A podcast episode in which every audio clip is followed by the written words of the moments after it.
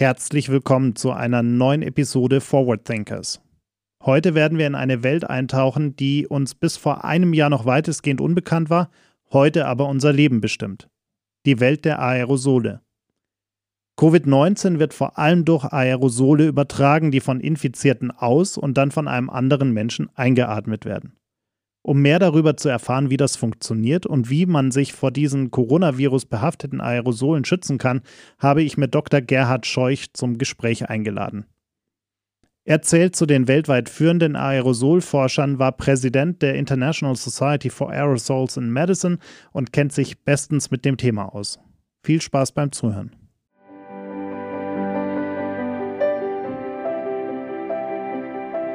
Wir alle stehen vor der Herausforderung, eine Zukunft zu gestalten, die für uns und die Generationen nach uns nicht nur lebenswert, sondern auch nachhaltig und erstrebenswert ist. Eine wahrhaft epochale Aufgabe, die uns alle etwas angeht. Welche Themen sind jetzt wirklich wichtig? Wie kommen wir voran? Und wo hakt es noch immer? Wer sind eigentlich die Köpfe, die vorantreiben, was für uns alle jetzt so wichtig ist? Herzlich willkommen bei Forward Thinkers.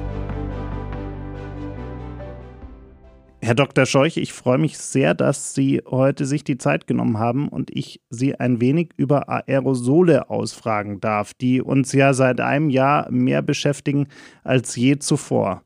Äh, eigentlich hatte ja davor niemand so wirklich Ahnung von Aerosolen, außer natürlich die Menschen wie Sie, die sich äh, professionell damit beschäftigen.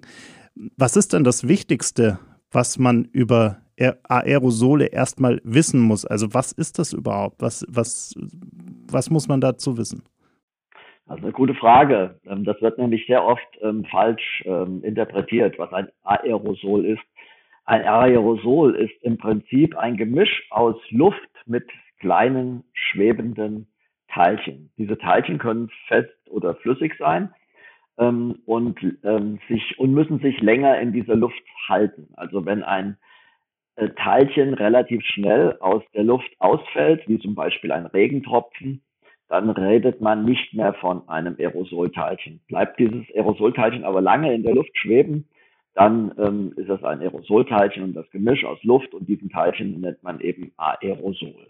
Und ähm, das ist halt äh, schon lange, lange bekannt. Wir leben also in einem äh, Aerosol. Äh, um uns herum sind immer irgendwelche Teilchen in der Luft, ja, ob die von draußen reinkommen in die Wohnung oder ob man die selbst produziert. Ähm, man lebt in einem Aerosol. Ich habe mal eine in einer auf einer Konferenz äh, war meine erste Aerosolkonferenz ähm, einen Amerikaner gehört, der sagte Aerosols are ubiquitous. Ich hatte keine Ahnung, was Ubiquitous heißt, aber das heißt allgegenwärtig. Also Aerosole sind allgegenwärtig. Sie sind immer um, um uns herum. Deswegen ist das gar nichts Besonderes. Wir haben die immer um, um uns herum und wir atmen die ständig ein und wieder aus. Also Aerosole sind ähm, immer da. Ich habe Ihren neuen Podcast natürlich auch gehört, in dem Sie ja auch ganz viele Einblicke in dieses Thema geben. Äh, und äh, Sie haben gemeint, ich glaube, äh, ich bin mir nicht ganz sicher, ob ich es ganz richtig wieder hinbekomme, aber Sie können mich sicherlich korrigieren.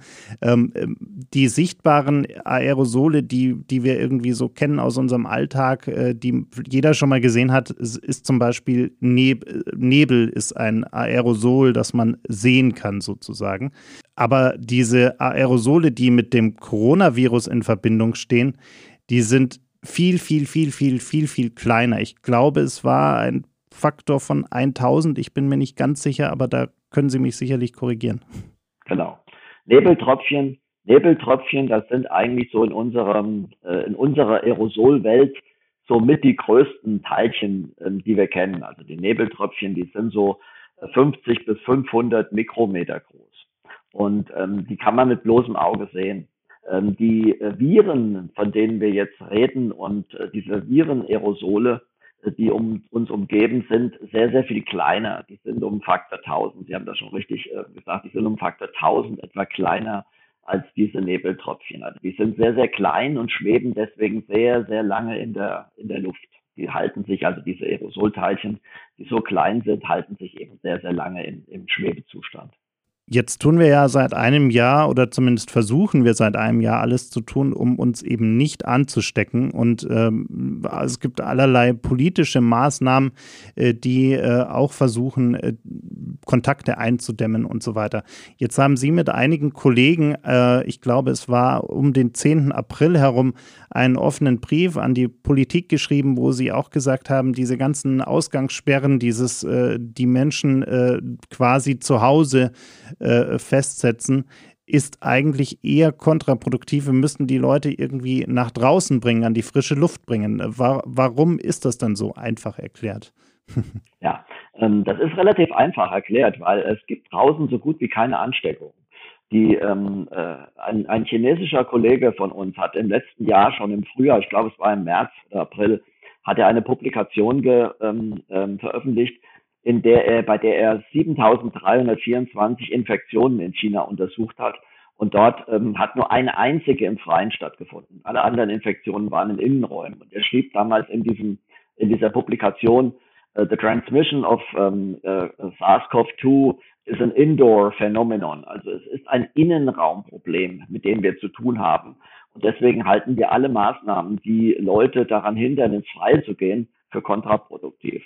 Wir müssen eigentlich ähm, sehen, dass wir die Leute aus den Innenräumen herausbekommen und ins Freie gehen. Das sieht man jetzt gerade wieder in den letzten Tagen äh, kam ja oft die Diskussion, dass Leute in wirtschaftlich ähm, schlechten Bedingungen in, in, in Wohnungen leben, die also sehr eng und äh, mit vielen Leuten in Wohnungen zusammenleben, dass es dort im Augenblick sehr starke ähm, Infektionen gibt und diese Leute dann auch ähm, äh, häufig auf der Intensivstation landen.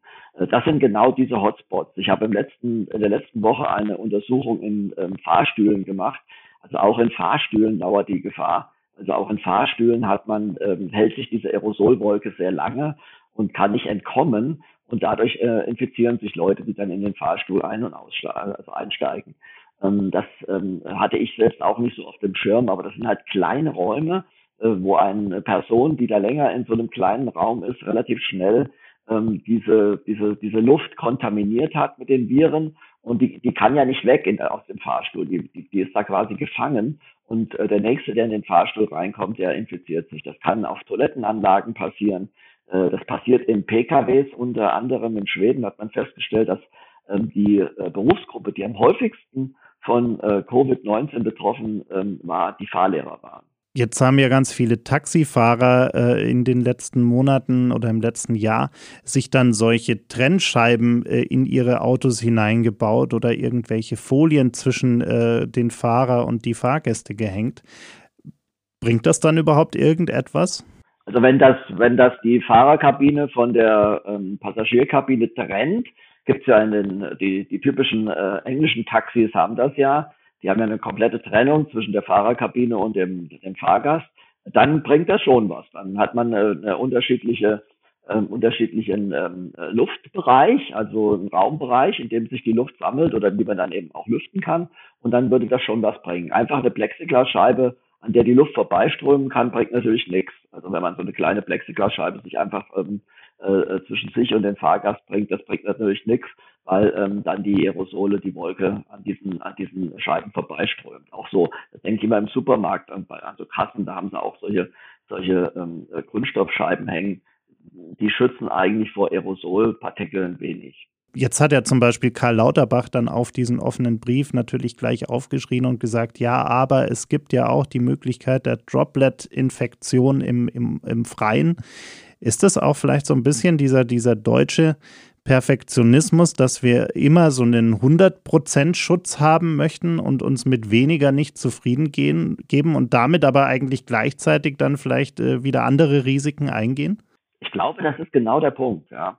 Ähm, äh, mich hat diese Diskussion wirklich auch sehr ähm, emotional, äh, ich würde sagen, aufgeregt, weil ähm, wie Sie richtig sagen, ja, es gibt bestimmt auch einzelne Infektionen draußen. Also eine, eine irische Untersuchung hat gerade festgestellt, 262 Infektionen haben im Freien stattgefunden. Man hat 232.000 Infektionen untersucht, davon 262 im Freien, also genau 0,1 Prozent. Ähm, ähm, ja, es finden Infektionen im Freien statt, klar, aber das sind so, so seltene Ereignisse, so wenige, das, dass wir uns in der in dieser Pandemiebekämpfung um diese paar Leute überhaupt nicht kümmern müssen. Ja, wir müssen dort doch das Feuer löschen, wo es brennt. Ich kann doch nicht irgendwo eine ein, eine Hundehütte löschen, wenn der wenn wenn das Haus brennt. Ja, also ich muss mich doch dann um das Haus kümmern. Und im Augenblick brennt das Haus tatsächlich im wahrsten Sinne des Wortes, nämlich in Innenräumen. Da ist die Gefahr groß und dort müssen wir eingreifen. Und ähm, äh, das sind dann Ablenkungsmanöver, wenn man dann über, über Infektionen, die in einem Biertisch stattfinden können, äh, redet. Ja, kann sein. Ist mir aber im Grunde genommen für die Pandemiebekämpfung wurscht. Sie haben gerade schon angesprochen, die, die Pandemie äh, wütet quasi in Innenräumen. Ähm, wir haben ja zwei ganz große Felder, wo wir dieses Problem haben, nämlich zum einen ja auch die Schulen, die äh, teilweise geöffnet sind oder immer mal wieder geöffnet sind. Und wir haben natürlich den ganz großen Block der, der Büros, äh, der, der Unternehmen, die nach wie vor auch äh, Leute vor Ort haben was kann ich denn jetzt tun, wenn ich äh, einen, einen äh, Raum habe und ich muss mich in diesem Raum aufhalten, weil es irgendwie gar nicht anders geht? Also gibt es Möglichkeiten, wie ich mich in Innenräumen auch wirklich effektiv schützen kann? Ja, die gibt es.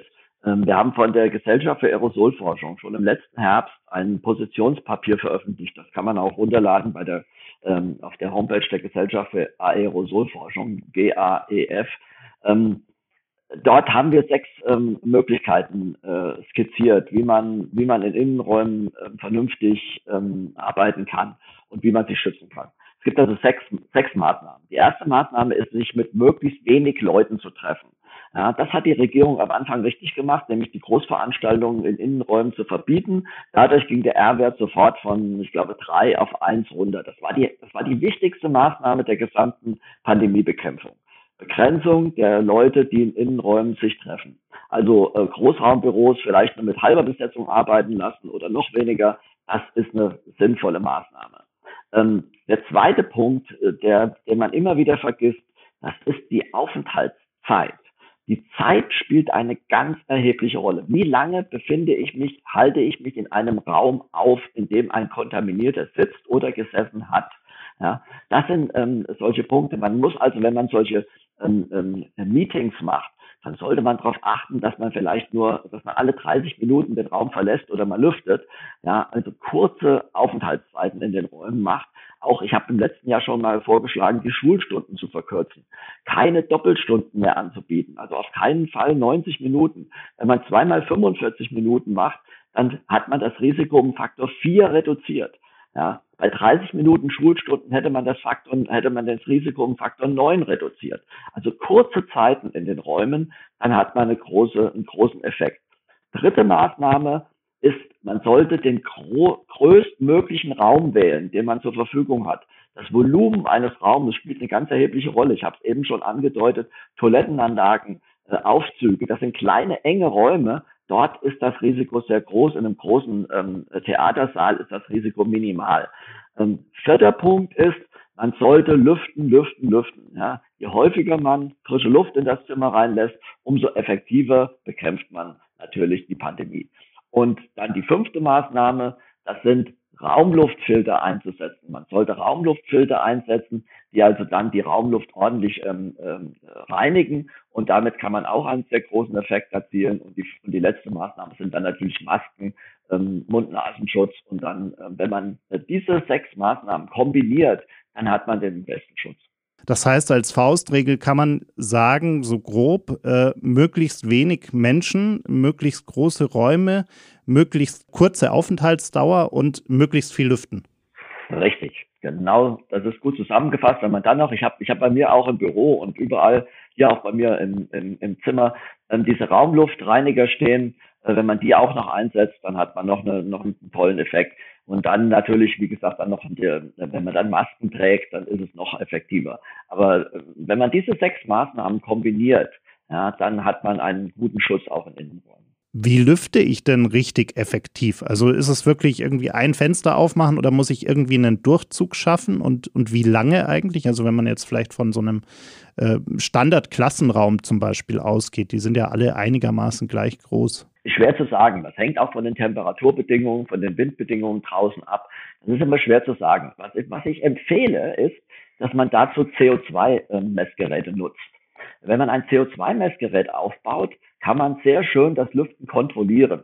Manchmal reicht eine halbe Minute. Ich habe das schon erlebt, also wenn es wenn, draußen ähm, etwas kühler ist als in der, in der Wohnung und auch noch, noch ein Wind äh, weht, dann reicht wirklich, ein Fenster aufzumachen und in einer halben Minute oder einer Minute ist die CO2-Konzentration in dem Raum wieder auf Außenbedingungen.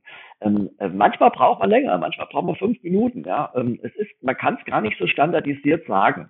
Es ähm, ist schwierig, weil es, weil es von so vielen verschiedenen Bedingungen abhängt. Also ich empfehle wirklich diese CO2-Messgeräte, die sind, die sind billig, die stellt man in den Raum, guckt, ähm, da hat man so eine, im Außenbereich hat man so 400 ppm, also Parts per Million CO2. Und wenn man sich an diesen Wert wieder in dem Innenraum annähert, dann weiß man, man hat die, äh, die Zimmerluft äh, gut ausgetauscht.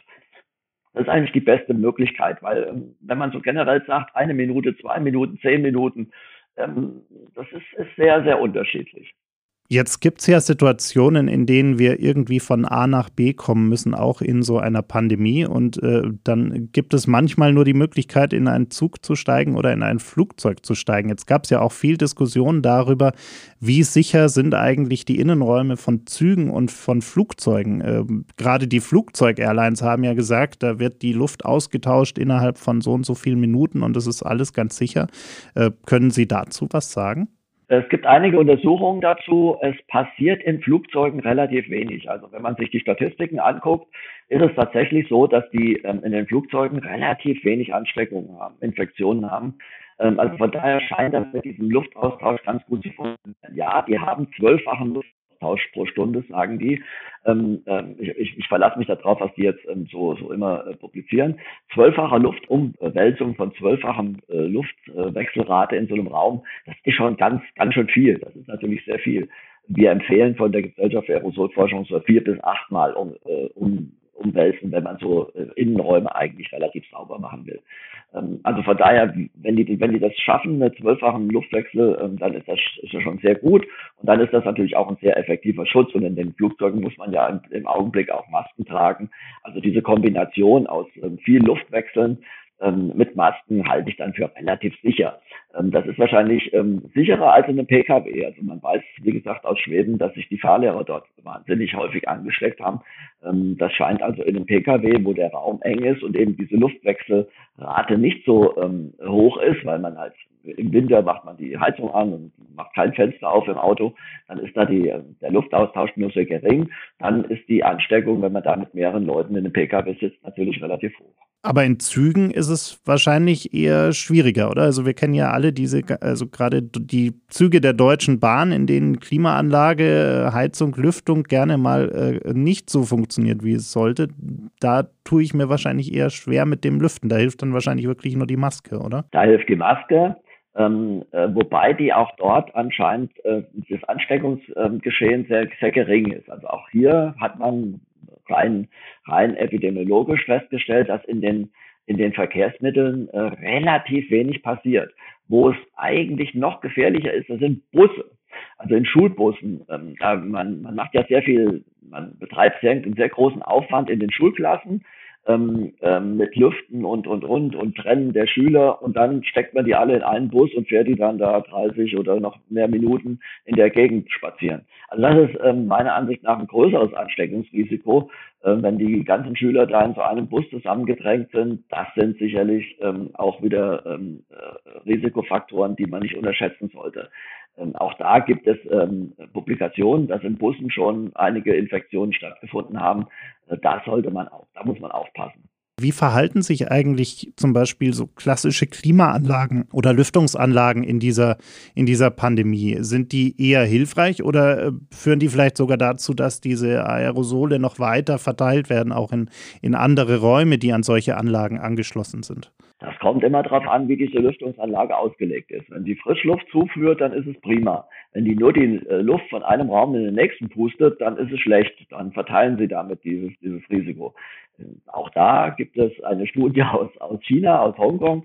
Da ist in einem Hochhaus, äh, haben mehrere hundert Infektionen stattgefunden. Ich glaube, es waren über 200 Leute, die sich angesteckt haben, durch die Lüftungsanlage. Da ist in einem Raum wohl ähm, Aerosol erzeugt worden durch, ein, durch eine Person und ähm, die hat, die wurde im ganzen Haus verteilt und dann haben sich da äh, wirklich sehr, sehr viele Leute angesteckt. Also Lüftungsanlagen, die nur die Luft in dem Haus äh, mal hin und her blasen, ohne Filter dazwischen, ist schlecht. Wenn Filter dazwischen sind, ist wieder gut. Oder wenn eben Frischluft zugeführt ist, dann ist auch gut. Kann man also nicht generell sagen. Man muss immer gucken, wie die Lüftungsanlage funktioniert. Jetzt haben wir ja gerade Gastronomen, die, die seit einem halben Jahr äh, ungefähr gar nicht mehr aufmachen dürfen, äh, bald sogar länger. Ähm, könnten sich die denn auch äh, in eine quasi sichere Umgebung verwandeln mit, mit entsprechenden Lüftungsanlagen. Also äh, ich weiß zum Beispiel hier in München äh, gab es eine Initiative von einigen Gastronomen, die äh, Lüftungsanlagen mit entsprechender, entsprechenden Filtern entsprechend einbauen wollten. Ähm, könnte man damit es wirklich schaffen, dass man so ein, ein, eine Gaststätte, auch wenn, wenn natürlich mit geringerer Belegung als unter Normalbedingungen, aber dass man so einen Raum auch wirklich sicher bekommt? Also ich glaube schon. Weitestgehend sicher. Ähm, also weitestgehend sicher. Es gibt nie null Risiko, das, das, das wissen wir ja alle. Wir, wir leben in einem gewissen Risiko, das haben wir, das haben wir immer. Aber ich glaube, das kann man ganz gut hinkriegen. Eben auch diese Maßnahmen, die ich vorhin nannte, kombinieren, äh, also Lüften, Raumluftfilteranlagen, möglichst kurze Aufenthaltszeiten den Gästen, bitte die Gäste halt bitten, nicht zu lange dann sitzen zu bleiben. Ja, ähm, dann kann man da schon einiges machen. Dann natürlich die Außengastronomie ist überhaupt kein Problem. Ähm, da sollte man auch immer wieder auf die, auf die ähm, Toilettenanlagen äh, achten, auf die sanitären Anlagen. Die müssen auch gut belüftet sein. Das ist ganz, ganz wichtig, weil das enge Räume sind. Dort kann das Ansteckungsrisiko ähm, äh, deutlich höher sein als in dem Gastraum selbst, der meistens sehr groß ist, wo man auch die Fenster aufmachen kann. Auch da gute ähm, äh, Maßnahme, die CO2-Ampel. Wenn man sieht, dass in dem Gastraum eine quasi eine CO2-Konzentration Konzentration von 400 bis 500 herrscht, dann weiß ich, hier funktioniert die Lüftung gut und dann fühle ich mich dort auch relativ sicher. Das heißt, äh, Sie sind wahrscheinlich dann auch, aber wahrscheinlich aus anderen Gründen auch äh, optimistisch für den Sommer, weil wir äh, uns viel mehr draußen aufhalten werden. Wir merken es auch jetzt schon, so langsam kommt die Sonne wieder hier und da mal vereinzelt raus. Wir können wieder rausgehen, die Temperaturen werden wärmer. Ähm, und dann könnte man wahrscheinlich auch, Markus Söder hat ja ähnliches gestern auch schon mal anklingen lassen, dann könnte man auch in absehbarer Zeit zumindest mal die Außengastronomie wieder öffnen und versuchen, die äh, Leute auch äh, zum Beispiel beim Sport. Wir hatten ja auch viel Diskussion über, über Fußballspiele und ähnliches. Wie, wie ist da Ihre Einschätzung? Äh, also geht da, geht da eigentlich eine Gefahr davon aus, wenn, wenn äh, die auf dem Fußballplatz äh, spielen im Freien? Nein, unbedingt, unbedingt raus, raus, raus. Also man, äh, ich, ich plädiere auch dafür, ich habe auch im Winter dafür plädiert, die Skilifte aufzumachen alles, was, was hilft, die Leute nach außen zu bringen, ist positiv. Ähm, ein, ein, ein schönes Beispiel ist die Stadt äh, Lüneburg. Das war der einzige, die einzige Stadt, die den Weihnachtsmarkt offen hatte. In ganz, ich glaube, es war die einzige Stadt in ganz Deutschland und die Inzidenzen blieben permanent unter 100. Es war nichts, obwohl man dann ganz wilde Bilder gesehen hat. Oh, die Glühweinstände und die Leute waren ohne Masken an den Glühweinständen. Äh, und da war ein großer Bericht vom NDR mal im, im Monitor oder so in einer Fernsehsendung. Und es ist nichts passiert. Ja, die, die, die Inzidenzen blieben in Lüneburg bis vor kurzem waren die immer unter 100. Ja, also ähm, das war also, das ist also gut, wenn die Leute rausgehen. Ja, ähm, deswegen bin ich da sehr dafür, dass viel Sport im Freien angeboten werden darf, kann, soll. Die Leute sollen einfach an die frische Luft. Das wird uns helfen. Das sieht man ja jetzt schon. Die Inzidenzen gehen zurück. Das ist nicht die Notbremse, die uns im Augenblick hilft. Die kann das noch gar nicht gewesen sein, die seit, dem, die seit Anfang April die Zahlen jetzt ähm, ähm äh, quasi stabilisiert und dann sogar gesenkt hat. Das ist meiner Ansicht nach die ähm, Saisonalität dieser Viren, die man auch von anderen Viren kennt. Im Sommer sind auch keine Grippe, keine, keine großen Grippeattacken ähm, äh, beobachtet worden. Das heißt also, wenn wir im Sommer rausgehen, dann wird uns das sehr, sehr helfen. Jede ich habe mal ausgerechnet, jede Stunde, die man sich draußen mehr aufhält, die reduziert das Ansteckungsrisiko um vier bis fünf Prozent. Ja, ähm, so einfach ist das. Ja, wenn, wenn man, das kann man ja einfach ausrechnen. Wenn in Innenräumen 99 Prozent Ansteckung stattfindet und draußen nur ein Prozent, dann ist jede Stunde, die ich draußen verbringe, ein 24. besser. Ja, also ähm, relativ einfach. Also jede Stunde, die wir draußen uns äh, aufhalten, ist, ist positiv für die ähm, für die Pandemie und negativ für die Viren. Also vielleicht auch an der Stelle ein Appell an die Schulen, auch mal eine, eine Unterrichtsklasse einfach im, im Park nebenan abzuhalten, statt im engen Klassenzimmer. Sehr gut. Auch Kindergarten. Raus, raus auf die Spielplätze, raus in den Wald, raus an die frische Luft. Ja, schon hat man keine Ansteckung mehr in den Räumen. Perfekt. Ein wunderbarer äh, Appell am Ende und eine Hoffnung, eine optimistische Hoffnung auf einen großartigen Sommer. Das ist doch wunderbar. Vielen, Klar. vielen Dank für Ihre ganzen Einblicke. Sehr gerne. Ja, mein Podcast heißt ja auch Open Air statt Ausgangssperre. Genau aus dem Grund. Und ich meinte eben mit Ausgangssperre nicht die Ausgangssperre, die politisch durchgesetzt wird, sondern wirklich Ausgangssperre, dass man Leute einsperrt. Ja, und im wahrsten Sinne des Wortes, man soll an die frische Luft gehen. Das wird uns sehr helfen. Genau, den Podcast verlinken wir natürlich in den Show Notes für alle, die da nochmal reinhören möchten. Und äh, ja, vielen Dank. Bleiben Sie gesund. Vielen Dank fürs Zuhören. Wenn dir diese Episode gefallen hat, du die Zukunft mit uns gemeinsam gestalten möchtest, klicke gerne auf den Abonnieren-Button und hinterlasse uns eine Bewertung bei Apple Podcasts. Forward Thinkers ist ein Podcast von 48 Forward, produziert in den 48 Forward Studios in München.